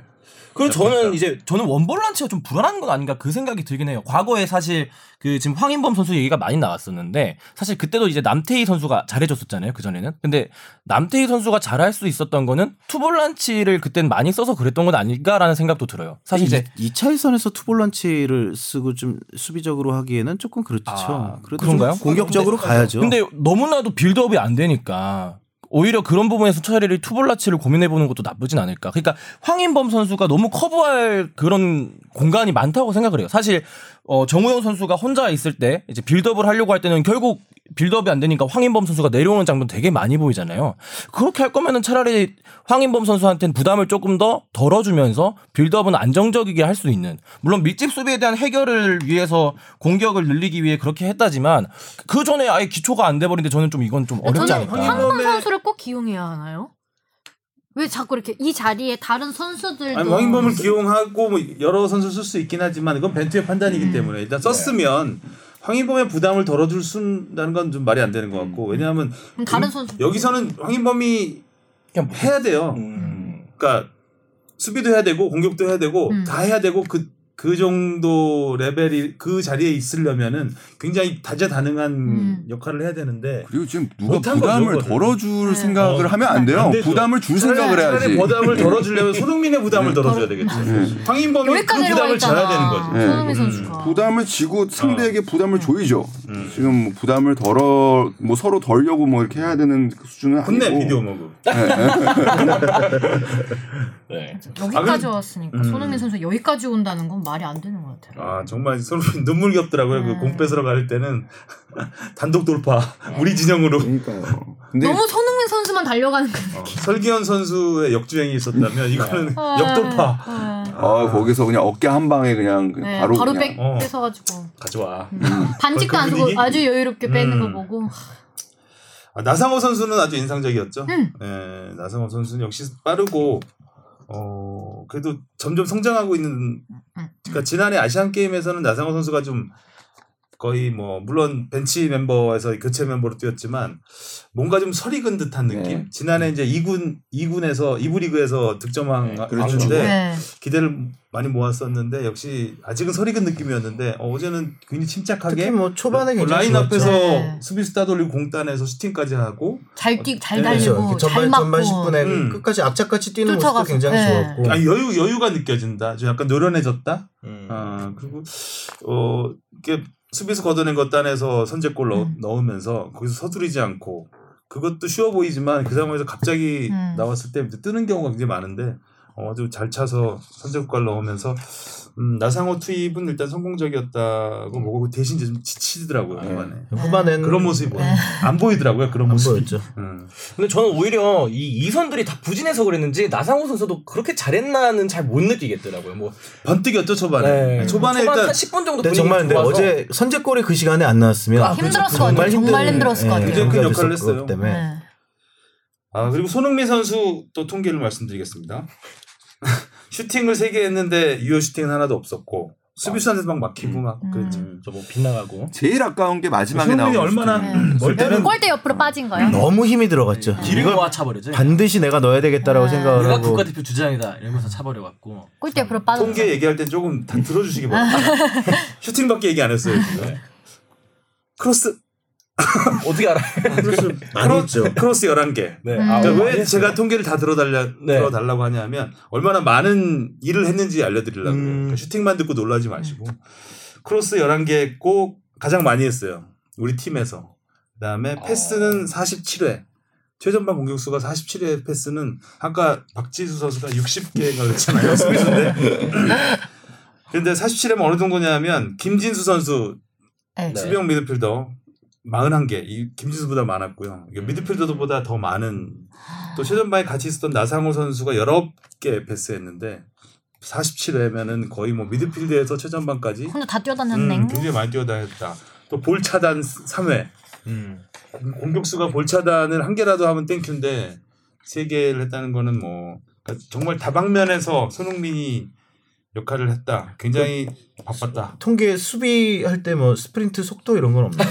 궁금하던데. 아 스피드건을 안 가져갔대요 데이터 팀에서 농담이고요 이용 선수가 역시 뭐 활약이 대단했고 어, 이용 선수는 침투 패스 4개 해서 2개 성공했고 크로스를 10개나 날렸어요 이용 선수가 손흥민 다음으로 많이 저는 오히려 이용 선수가 더 많이 했던 것 같은데. 그러니까. 그러니까 저도 이용 선수가 더 많이 했다고 생각했는데. 아까 말씀드렸듯이 이용 선수는 결정적인 결정적인 게 음, 다 이용 선수 크로스였기 때문에 핸드볼 상황 그다음에 음. 골키퍼 골, 골슛 상황도 상황. 그렇고 네. 나상호 선수 골도 그렇고요. 음. 어, 잘 차시더라. 자 이렇게 2대 0으로 승리를 거두면서 일단 뭐 순조롭게는 출발했어요. 결과적으로 2대 0 정도면 결과적으로는 음, 만족할 수 있는 결과적으로 원정에서 원정에서 결과를 가져왔으니까 네. 일단. 내용 면에서 우리가 좀 아쉬운 부분이 있었다는 거지. 있지만. 투르크메니스탄이 생각보다 많이 약하긴 하더라고요. 많이 약했죠. 132위. 음. 음. 아, 그리고 사실은 뭐, 그, 뭐, 벤투 감독은 결정적인 기회는 한 번밖에 없었다고는 하지만 사실은 제가 보기엔 두 차례가 있었던 것 같고, 그 음. 우리가 위기, 위기, 네. 아, 위기. 결정적인 아, 위기가, 후반에? 예. 우리가 위기가 두 차례가 있었던 것 같고, 그런 위기를 줄 상대인가라는 생각이 조금 들었고요. 그리고 음. 첫 경기를 조금 더 시원하게 시작해야 되지 않, 그렇죠. 않았을까. 네. 결국에 이 분위기가 그러니까 선수들 어제 인터뷰를 들어봐도 대부분 불만족스럽거든요. 그러면 이런 분위기가 결국에는 지속되거든요. 그러니까 A 매치는 한 달에 한 번 결국에 윈도우가 열리기 때문에 그러면 다음번에 이제 스리랑카 홈 경기에 다득점에 대한 또 부담이 생깁니다. 그리고 그 경기를 또 이겨야만 평양 원정에 음. 대한 부담을 조금이라도 좀 덜. 수 있기 때문에 그러니까 이렇게 되면 물론 뭐 꾸역꾸역 이기기만 하면 사실 큰 문제는 없겠지만 스리랑카하고 홈 경기에서야 뭐 분위기가 안 좋아도 크게 이겼죠. 그러니까, 그러니까 일단 산술적으로 보면 네. 투르크메니스탄이 스리랑카를 2대 0으로 이겼기 때문에 우리가 4대 0으로 이기는 걸로. 그래서 그렇게 되면 좋겠네요, 진짜로. 근데 북한이 어제 이겼어요. 스리랑카를 네, 1대 1대 0으로 0으로 이겼어요. 이겼죠. 북한은 우리가 그럼 우리가 3대 0으로 아니, 이기는 건 4대 1로 이기는 건가요? 5대 0으로 5대 0으로 아? 다 합쳐 가지고 뭐. 아니구나. 아니요 북한이 아, 이겼 북한은 북한이. 저 여기 이과 출신이 있으니까 북한이 숫자 놀이로 오늘 그래서 네골 차고 한골 아, 빼면 되니까 딱그 3대 0. 만드셨- 김현열 기자의 그. 산수를 따라갈 수 없어요. 아, 네. 술이 아무리 아무리 취해도 그 다- 술값을 다 머릿속에 기억하고 네, 잔을 세신다. 안 내기 위한 폭탄주를 몇잔몇잔 네, 먹었는지 다. 선수별로 기억하는 그래요? 네, 다음에 한번 대단하죠. 크로스가 몇 개인지 기억은 못 하겠네요. 알겠습니다. 아, 자 앞으로 일정이 어떻게 되죠? 우리 대표팀 스리랑카하고 홈 경기 경기가 10월 10월 달에 오늘 바로 이어서? 북한하고 네. 북한하고 네. 원정. 경기. 10월 스리랑- 15일. 스리랑카 김영열 기자 발음대로 하면 스리랑카 네. 스리랑카. 화성에서 하죠? 네. 지구에서 안 해요? 아, 화성. 이걸 이렇게 아, 미치겠다. 대박. 네, 화성에서 하고요. 10월 15일에 이제 북한 원정 있고요. 평양 원정. 산소가서 부족할 수도 있다는. 네. 중력은 있나요? 그렇게 그리고. 같은 기간에 이제 22세도 드디어 이제 경기를 해요. 그래서 이- 이번에는 우즈베키스탄을 불러서 역시 뭐 화성에서 한 번, 천안에서 한번 이렇게 경기를 한다고 합니다. 다 한 번씩 화성은 가네요. 그러게요. 마스. 화성은 오가는 시대가 됐어. 자, 화성은 안 이렇게 해서 이제 가봤는데. 뭐 그때 사실 올림픽 대표팀도 지금 굉장히 중요한 시기거든요. 네. 어찌 보면 더 중요할 수도 있는 시기. 중요하죠. 뭐- AFC 그러니까 바로 1월 달에 있잖아요. 내년 1월에 1월에. 태국에서 거기서 그 게 최종 예선인 거죠? 네. 네. 사실상 예, 그게 똑같이 거기서 3위 안에 들어야. 음. 빡세다 3위면은. 일본이 아니면 일본이- 거라고 일본이 보고 3위 안에 4강, 들거나. 예, 4강까지. 아, 일본은 이제 개최국이기 때문에 네. 힘내라. 음 그렇습니다. 어, 이렇게 되면은 그 다음 스리랑카 홈 경기 평양 원정 평양 원정이 가장 부담이 되고 관, 관심도 많고 관심이 음, 평양 원정까지 일단 3연승을 한다면 사실 좀 이제 부담은 없어지는 사실 하고. 2차 예선에서 우리가 뭐 올라가는 거 고민하면 그렇죠. 안 되죠. 음, 2차 예선에서는 물론 여러 가지 실험을 해보면서 점점 나아지는 나아졌으면 좋겠어요 경기력이. 음. 지난 슈틸리케 감독 때또 2차 에서는 8전 전승 무득점 아니 무득점 아, 무실점. 무실점. 무실점 무실점. 무실점으로 무득점하고 올라갈 수 있어요. 어 산소 부족해. 8경기에서 27골 넣었었나요? 굉장히 네, 골도 많이 많고. 그때 뭐 가틸리케로 불렸으니까요. 그때까지는. 그러니까 2차 예선 가지고는 진짜 뭐 어떤 결과를 놓고 평가할 수 없을 평가하면 안 되죠 사실은 내용을 봐야 되는 거기 때문에 좀 더 좋은 내용. 갈수록 어려워지는 게 이제 그 유럽도 자기들끼리 평가전 그렇죠. 하잖아요 네이션스 네이션스 리그니 뭐 리그. 이렇게 해서 해서 우리가 좀 강팀들을 만나서 평가해 볼 수 있는 기회가 그렇게 많지가 않아요 남미 정도밖에 없는데 남미도 사실 여기까지 날아와서 그럼요. 동기부여가 안 되죠. 하면은 우리 어째- 예, 예. 지치, 당연히 우리가 여러 입장에서 어드밴티지를 가지고 음. 하는 거기 때문에 아, 그런 부분에서 우리의 우리가 좀 더 세계적인 수준으로 나아가려면 음. 아, 그런 부분에서 좀 아쉬움들이 좀 있더라고요 보면 계속해서 평가전을 이제 아시아에서 해야 되는 상황이니까 자 이렇게 해서 A 매치 두 경기 살펴봤습니다. 혹시 뭐 베스트 worst 이런 건 없을까요? 뽑아볼까요? 안 두. 경기 두 경기 합쳐서 베스트. 어, worst 뽑기 저는 미안해서. 그거 궁금했어요. 원래 주시은 아나운서님이 권창훈 선수 좀 좋아하잖아요. 그러니까 아, 경기를 예, 봤을 예, 때 예. 권창훈 선수가 좀 어떤 것 같아요? 이제 어제는- 조지아전도 나오고 어제는 거의 안. 안 보였던 것 같아요. 음, 네. 큰 존재감이 없어요. 네. 후반에 어제 교체될 때 들어가서 기대했는데 어 전혀 못 본 것 같아요. 어제가 문제가 아니라 전창 선수 네. 는 조지아전이 문제였죠. 조지아전 조지아전은 선발 출전. 네, 네, 선발 안 출전했는데. 음. 그냥. 권창훈 어제 어제. 경기 베스트는 이용 선수 아닌가요? 그죠? 베스트? 전 베스트 이용 이용 선수인 것 같아요. 어제. 이용 뭐 정우영 선수가 뭐 몇 차례 이제 패스 실수가 있긴 정우영을 했지만 정우영. 선수가 음, 그래도 음. 그래도 든든하게 결정적이었다. 지켜주고 아, 그 골까지 넣어주고. 정우영 선수 프리킥 할 때 무릎 꿇고 앉아 있는 거 있잖아요. 어, 그 왜. 그런 거예요? 이재성 선수랑 김진수 선수가 무릎 그제 상대팀 생각에는 무릎 앞에 있던데. 근데 원래 이제 기본적으로 벽을 세우려면 예전에는 이제 지금 1m 떨어져야 되잖아요. 지금. 1m 떨어져야죠. 네, 그러니까 벽 사이에 못 네, 쓰죠, 막 이제. 예전에는 막 몸싸움하고 막 이렇게 같이 쓰게 했었는데 그렇게 이제 업, 그 수비수에 엎드리거나 수- 네. 상대 수비벽 앞에 엎드리거나 뭐 이런 경우들이 종종 있는데 그런 경우 보면 차는 순간에 샥 피해요 이, 이 선수들이. 그냥 글로 글로 차서 땅볼로 이제 허를 찌르는 경우 아, 그런 경우들이 있었는데 아니었는데. 어제는 어. 약간 상대한테 혼란을 주기 위해서 그러지 않았을까.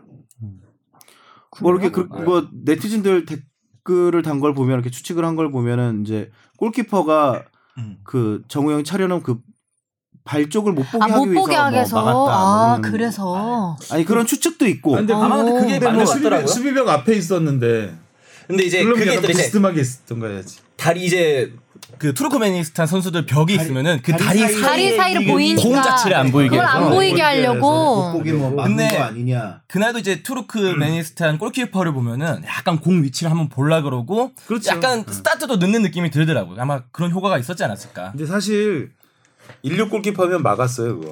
그쵸 약간 팔이 조금 사실 짧은 예, 좀 네.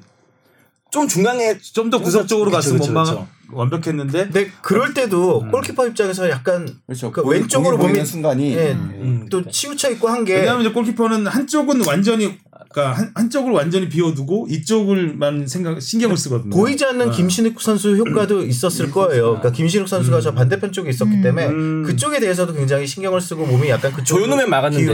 아, 그러니까 아닌가 어제 경기에 베스트는 아, 김신욱 선수 아니에요? 김신욱. 선발 출전했죠 이날. 아니 김신욱 아닌가? 선수 얘기 안 하고 넘어가면 안 되죠. 그 가장 큰 존재감은 마지막에 김신욱 신- 선수하고 네. 아, 그러니까 그 감독, 유니, 감독. 유니폼 달라는 아니 감독. 감독. 손흥민 아, 선수한테 감독 유니폼 유니폼 달라는 얘기를 안 하고 갈 뻔했네. 저 오늘, 오늘 아침도 감독. 새롭게 만들었는데요. 파워스포츠 아이템을. 감독이 가져가는 경우가 있나요? 처음에 딱 그때 보시면 감독이 손흥민을 딱 잡고 뭐 할 얘기 있는 것처럼 하더니 계속 계속 아니, 하는데 손흥민이 아이 뭘왜 아, 괜찮다고 약간 좀 들어가서 어. 드릴게요. 약간 이런 민망하니까. 거 네, 들어가서. 드릴게요. 이런 거였는데 자녀가 팬인가? 끝내 받아냈죠. 되게 좋아하시더라고요. 크로아티아 오늘 할 일 했다. 약간 네, 이런 네. 느낌으로 주- 그러니까 퇴근하시던데. 성공한 덕후 느낌. 기자. 기자회견에서도 손흥민 선수 칭찬 엄청 하고 그렇죠, 그렇죠. 어. 그두 명이 다 있어요. 김신욱 선수랑 그 감독이. 김수성 선수는 김신욱 선수는 이제 중계 보면서도 그 배성재 아나운서님 그냥 그 얘기밖에 안 해. 김신욱 선수를 봐야 될 텐데요. 그러니까 위협적인 크로스 공 하나 올라올 때마다 그냥 선수 그 중계하면서 다 어, 올라온다 올라온다. 진짜 확실히 어. 위협적인 카드인 건 맞는 것 같아요. 아시아권 아시아- 네. 무대에서는 통할 수밖에 없죠. 그 신장의 그 physical에. 자, 어제 경기 보니까 진짜 왜 고공 폭격기라 불리는지 알 것 같더라고. 아, 막. 마지막 사람을 너무 때려 부수는 마지막 너무 웃겨가지고 그래도 참 수줍. 수줍어하는 어머나 하는 아, 배성재 멘, 배성재 아나운서 멘트도 재밌었잖아요. 골키퍼. 어, 그걸 너무나 자연스럽게 네 골키퍼까지 넣었습니다. 그러니까요. 아, 너무 해외 토픽이 나오면 좋겠다. 패대기 쳐져가지고 안타깝더라고요. 2점짜리라는 얘기도 있고. 음. 김신욱 선수가 다음 경기 선발은 좀 힘들까요? 어떨 것 같으세요? 혹시? 선발은 선발은 아닐 선발은 거예요. 안 선발은 되죠. 선발은. 벤투 스타일은 아니에요. 확실하게 근데 좀 일찍 교체하면 더 좋은 것 plan B에서 같아요. 좀잘 활용을 했으면 좋겠다는 생각. 이제 잘 풀리지 않을 때는 반드시 늘 것 같기는 하더라고요. 어제 경기를 보고. 근데 저는 어제 경기 보면서 전반적으로 교체 타이밍이 좀 늦는다는 생각을 갖긴 했어요. 이제 첫 번째 권창훈 선수가 나갈 때도 늦었다는 생각이 들었는데 그 이후에 한 뭐한 75분쯤, 70분쯤에 그 뭐 좀 지쳐 보이는 뭐 황인범 선수를 빼서 뭐 이강에 넣든지 아까 전에 말했던 것처럼 조금 더 빠른 교체가 있었으면 좋았을 것 같은데. 김신욱 선수 교체도 좀 더 빨랐었으면 네, 더 좋았을 것 텐데. 그게 제일 아쉽죠. 김신욱을 제대로 한번 써보려면 한 30분 정도는 네. 뛰게 해줘야 되지 않나. 또 바로 효과가 나타났으니까요. 근데 김신욱 선수 들어오고는 정작 별로 올려주는 크로스도 별로 없었던 것그 같아요. 바로 직전에도 한번 크로스 있었죠. 네. 네. 두번 정도 머리를 딱 겨냥하고 네. 들어왔었죠. 아무래도 그때는 또 뭐 바로 정우영 선수가 골을 넣었기 넣었기 때문에, 때문에. 있었지 않았을까. 수비 수들이 크더라고요. 네, 맞아요. 음. 크더라고요. 80대 중반은 다돼 그러니까. 보이던데. 네. 피지컬이 생각보다 좋아서 우리가 더 힘들었던 부분도 있었던 것 같아요. 신욱이 형. 너무 웃겨가지고 어제. 신욱. 네. 또 우리 축덕축덕에 출연을 했기 때문에 네. 저- 더욱더 정감이 가는 네. 김진욱 네. 선수. 이정찬 기자가 연을 끄는 끄 아니 어, 이거 이제 안 쓰면 연은 끝난다. 안 쓰면 연을 끊어야 된다고 듣고 했었는데 듣고 나온 거 아니야? 듣고 벤투 이거 들을 수도 듣고? 있어요. 네. 다 듣는데요. 아, 무슨 이걸요? 벤투 감독님이요? 아이, 네. 아이, 알겠어. 연기력이 좋았네. 네. 아재 개그지. 이러면서. 어. 근데 그러니까 저희가 그 대표팀 경기를 앞두고 베스트 11이 1시간 전에 보통 공개가 되기 때문에 그 전에 이제 저희 같은 경우는 뉴스 시간 뭐 이 뉴스 끝나고 뭐한 2시간 있다 경기를 한다. 어제 같은 경우 3시간 있다 했는데 아, 2시간 있다 했구나. 그러면 받아볼 수 없잖아요. 베스트 11을. 근데 베스트 11을 우리 뉴스에 좀 쓰고 싶을 때 여기저기 막 알아봐요. 음, 네. 알아봐서 뭐 에이전트한테도 저 통화해보고 이러면서 이제 에이전트들은 선수하고 연락을 하니까 야 누구 누구 나가니 뭐 하면 알 수 있으니까 뭐 그런 식으로도 알아보고 하는데 그렇게 해서 자꾸 기사를 쓰니까 벤투 감독이 이거 왜 세냐고 그 정도 예 우리 왜 선발 명단이 이렇게 빨리 세냐고 뭐 이런 얘기도 하고 그랬다 그래 그래요 음. 그래서 지금 뭐 축구협회 직원들은 물론이고 에이전트들까지 아 이거 이거 뭐 선수가 말하지 말라 그랬다고 뭐 이런 게 하면 저희는 어제 좀 알, 알아보긴 했었는데 어제도 그래서 포메이션은 안 그래서 가르쳐 하성종 기자가 결정적인 오보를 했죠 손황 투톱 뜬다고 어. 아니 뭐 이거 경기 중간에 떴어요. 네. 뜨긴 떴어요. 잠깐 잠깐 뛰었죠. 그렇죠. 근데 뭐 모든 매체가 대부분이 다 손흥민 맞아요. 그래서 때문에 예상했으니까. 그건 왠지 당연한 수순 같았기 때문에 이렇게 썼는데 어 또 어쨌든 선발명 선발 포메이션은 그게 아니어서 제가 하성룡 기자한테 오보했다고 장난을 치기도 했는데요. 안전 귀국하시길. 네, 안전히 오세요. 방금 비행기에서 보낸 얘기 재밌는 거 몇 개 있더라고요. 그래서 그 이강인 선수가 지금 정몽규 회장 옆에서 지금 타고 내 울고 있다고. 어우 불편해. 어우 불편해. 어쩔 수 없는 거죠. 막내가 가이죠. 그 아, 자리는. 그래 막내가 그 자리는 그 자리는 막내가 가야지 누가 자리에서 하겠습니까? 사장님 옆은 막내. 누가 하겠어요 거기를. 다들 그 자리는 편하지 않을 텐데. 비서가 네. 뭐 그런 얘기. 어제 경기 마지막에도 잠깐 그림 보이기는 했었는데 그라운드에 그 팬들이 난입해갖고 손흥민 선수하고 셀카 찍으려고 덤벼갖고 축협 직원들이 보디가드처럼 둘러싸고 데리고 나갔다라고 하더라고요. 어제 중계 끝날 때 마지막에 잠깐 보였죠. 예. 인기 많다. 경기 전에서도 막 훈련장 찾아가고 막 손흥민 선수를 연호하던 팬도 있었고요. 투르크메니스탄 팬들. 그렇죠. 소, 손을 이렇게 앞으로 내면서 손, 손 이러더라고요. 우리 흥. Oh my God! 이것도 방금 시도하신 거죠? 예? 아니에요? 시도- 아, 아직은? 그 시도하신 아니 거. 근데 실제로 그랬어요. 그러니까 어제 뉴스를 보시면 아실 텐데 약간 아직 손흥민 그 선수 쏜, 쏜 하면서 이렇게 앞으로 손을 내밀어 갖고 아직 그 노이로제 걸려. 손 얘기를 하는 건가? 다 아재 개그로 보여? 파진데 어떻게? 해? 강아지에겐 손이 없는데 왜 손을 달라 그럴까? 막 이런 거. 아 손. 전또 좀못 들은 걸로 하겠습니다. 투르크메니스탄 감독, 만약 우리나라 감독이 강아지가 실제 손을 상대 끊으면 손 그만하시죠 이제. 아 정말. 손쓸 틈이 없네 정말. 강아지 제가 아직 내공이 부족한가 봅니다. 이런 거 들어보면. 투르크메니스탄 강아지 섞였잖아 지금. 네, 섞였어. 감독 얘기하시려고 했었는데. 어, 아니 감독이 우리나라 감독이 투르크메니스탄 감독처럼 상, 경기는 졌는데 상대 스타 플레이어한테 유니폼을 받았으면 우리는 가만히 있지 않았어. 가만히 있지 않겠죠. 아. 음. 놀러 왔냐? 어, 좀 자기 만족 그런 제가 거볼때 되냐? 중국도 그때 가만히 이제 있지 않습니다. 아니라 손모가지 내라 그러죠 그때는. 네. 네. 손이 아직 안 끝났네요.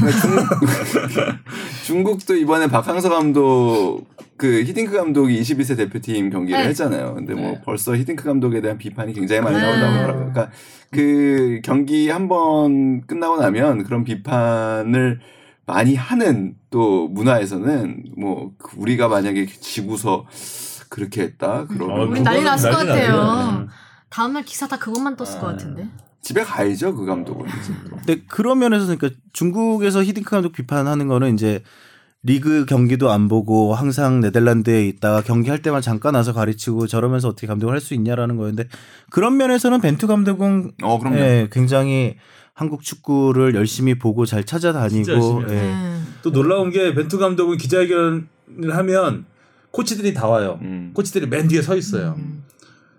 근데 코치들은 인터뷰를 안 하거든요. 감독만 하는데 뒤에 리더네, 리더. 딱서 있어. 근데 어, 너무 이게 좀 권위적이지 않느냐 그랬더니 코치들이 원해서 온다는 거예요. 그러니까 음. 감독이 무슨 말을 해 하는지 알아야 왜냐면 이게 비주를 알수 어, 있기 때문에. 감독이 어떤 생각을 가지고 있는지 공유할 수 있다는 거죠. 근데 K리그 경기장만 가도 코치진 분들 되게 많이 자주 와서 같이 보시고 가기도 하고 따로 이제 그러더라고요. 코치만 네. 보내기도 하고 네, 많이 오시더라고요. 그러니까 사실 그 조지아전에서도 좀 졸전을 보이긴 했지만 많은 팬들이 응원을 해줬잖아요. 그래도 많은 시도를 해봤다. 뭐 그런 시도를 어, 그런 칭찬을 많이 해줬기 때문에 그런 면모에서는 벤투 감독님 저는 또 되게 긍정적으로 보고 호의적으로 보고 있습니다. 믿고 가야죠. 네네. 네. 아직은 뭐 믿음을 깰 만한 그런 거는 건 보여주지는 아니죠. 않았어요. 근데 근데 진짜로 딱 아까 주영민 선배가 좋은 비유를 한 것 같아요. 그러니까 고마워.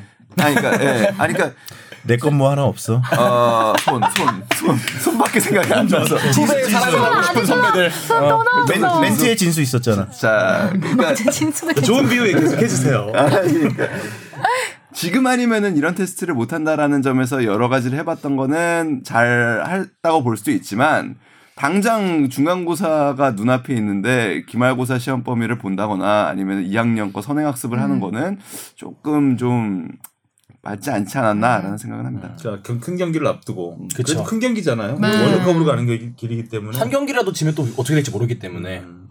일단 뭐 사실 스리랑카, 레바논 근데 레바논도 뭐 만- 만만치 는 않아요. 레바논 우리나라 은근 좀 위협적이지 않았나요? 그 중동팀이기 때문에 아, 중동 조광 조광래 감독 때 레바논 그쵸, 그쵸. 원정에서 레바논. 지고 나왔고 조광래 감독 경질이 됐었죠.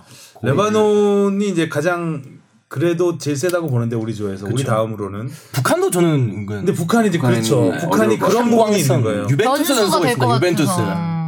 왠지 이제 우리와 같은 비슷한 모든 부분에서 우리가 비슷하니까 아니 그리고 원정 가서 하면 되게 더 약간 쉽지 않을 것 같은 느낌이 있어요. 아니 그러니까. 이게 그 팟에 따라서 그러니까 피- 순위에 따라서 일단 1번 팟, 2번 팟, 3번, 4번, 5번 팟이 이제 결정이 되고 사실 제일 우리를 제외하면은 가장 랭킹이 높다고 생각되는 게 이제 레바논이니까 레바논이 어려울 거라 생각하는데 지금 제가 볼 때는 2, 3, 4, 5 파트에서는 큰 차이가 없는 것 같다라는 생각. 아, 스리랑카를 제외하고 좀그 차이가 없다라는 생각도 들어요. 맞아요. 그래서 네.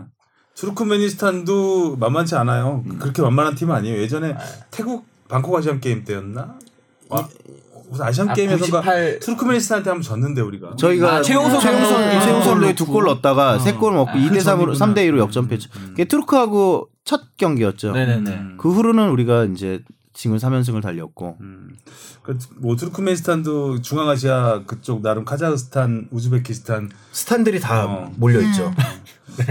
스탄이 그거는 아직이가 아니라 진짜로 아니, 스타트예요. 다 몰려 있어요. 왜 아니, 다, 그래? 다 아직 같아. 다 참, 같아. 참고로 스탄은 땅이란 뜻이에요. 그러니까 거기 다 몰려 있어요, 이렇게. 땅, 음. 투르크멘족의 땅, 카자흐족의 땅, 그러니까 우즈베키족의 우즈베키 땅. 우즈베키스탄 바로 밑에 이제 투르크메니스탄 있고 옆으로는 그러니까 구소련이었던 나라이기 때문에 네. 나름 그 아프가니스탄이 음. 바로 옆에 있고 더. 스탄. 스탄이죠. 네.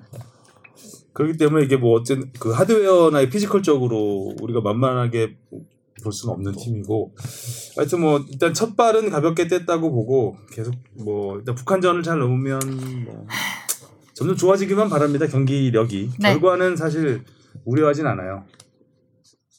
그렇죠. 저 2차에서는 우리 우려하면 안 되죠. 음. 자 이제 뭘 우려할까요? 점심 메뉴를 점심 메뉴를 우려할까요? 우려해야죠. 자 이제 그 해산이 되고 지금 비행기 타고 날아오고 있는데 유럽파들은 다 소속팀으로 돌아가고 K리그 K리거들은 돌아오고 이번 주말에 다시, 다시 K리그가 시작됩니다. 이제 네.